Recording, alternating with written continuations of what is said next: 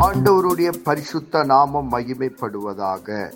Panchkula Bethel IPA சபையின் சார்பாக உங்களை வாழ்த்துகிறோம். இது தினசரி வேத தியானம். இன்றைய வேத தியானத்தை கேட்டு ஆசீர்வாதங்களை பெற்று கொள்ளுங்கள். கத்தர் உங்களோடு பேசுவாராக. காட் பிளஸ் யூ கர்த்தருக்கு ஸ்தோத்திரம். இன்றைய வேத வாசிப்பு அப்போஸ்தலர் நடவடிகள் அதிகாரம் ரெண்டு. இந்த அதிகாரத்தில் பெந்தகுஸ்தே என்கிற நாளில் சீசர்கள் எல்லாம் ஒன்று கூடுகிறார்கள். அப்போது அங்கு பலத்த காற்று அடிக்கிறது போல ஒரு முழக்கம் உண்டாகி அந்த வீடு முழுவதும் நிரம்பி அவங்களுடைய நாவு எல்லாம் அக்னி போல காணப்பட்டு அவர்கள் எல்லாரும் பரிசுத்த ஆவியினால் நிரப்பப்பட்டு வெவ்வேறு பேச பாஷையில் பேச ஆரம்பிக்கிறாங்க. அவங்க பேசுகிற சத்தத்தை கேட்டு அநேக ஜனங்கள் கூடி வந்து நம்முடைய பாஷைகளில் எல்லாம் பேசுகிறாங்கன்னு பார்த்து ஆச்சரியப்பட்டு பிரமித்து போகிறாங்க. எல்லாரும் சந்தேகப்பட்டு இது எங்கே போய் முடியுமோன்னு சொல்லி பதறி போகிறாங்க இவங்க குடி குடிச்சிட்டு தான் இப்படியெல்லாம் பேசுகிறாங்கன்னு கேவலமாக பேசுகிறாங்க. அவங்களோடு பரிசுத்த ஆவியானவர் வாசம் பண்ணுகிறார் என்பதை அறியாதிருந்திருக்காங்க அவங்க.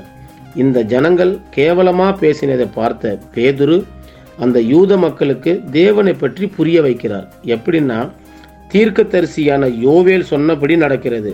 அதாவது மாம்சமாய் இருக்கிற அனைவரின் மேலும் என்னுடைய ஆவியை ஊற்றி அவர்களை பரிசுத்தப்படுத்தி அப்போஸ்தலரை கொண்டு தீர்க்க தரிசனம் சொல்ல வைப்பேன். அவர்களாலே அற்புதம் அடையாளங்கள் செய்ய வைப்பேன் என்று சொல்லி அடுத்து அவரை குறித்து தாவீது கொடுத்த சாட்சி. இயேசுவை சிலுவையில் அடித்து கொலை செய்ததை தேவன் அவரை உயிரோடு எழுப்பினார். அவருடைய உயிர்த்தெழுதலை குறித்து பேதுரு அவர்களுக்கு எல்லோருக்கும் சுவிசேஷம் சொல்கிறார். நீங்கள் சிலுவையில் அறிந்த இயேசுவையே தேவன் ஆண்டவரும் கிறிஸ்துவும் ஆக்கினார் என்று நீங்கள் எல்லாம் தெரிந்து கொள்ள வேண்டும் என்று சொல்கிறார்.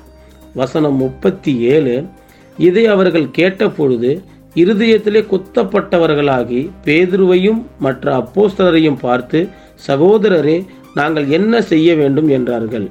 அப்போ பேதுருவோட பிரசங்கம் அவங்களோட இருதயத்தில் போய் குத்திச்சு.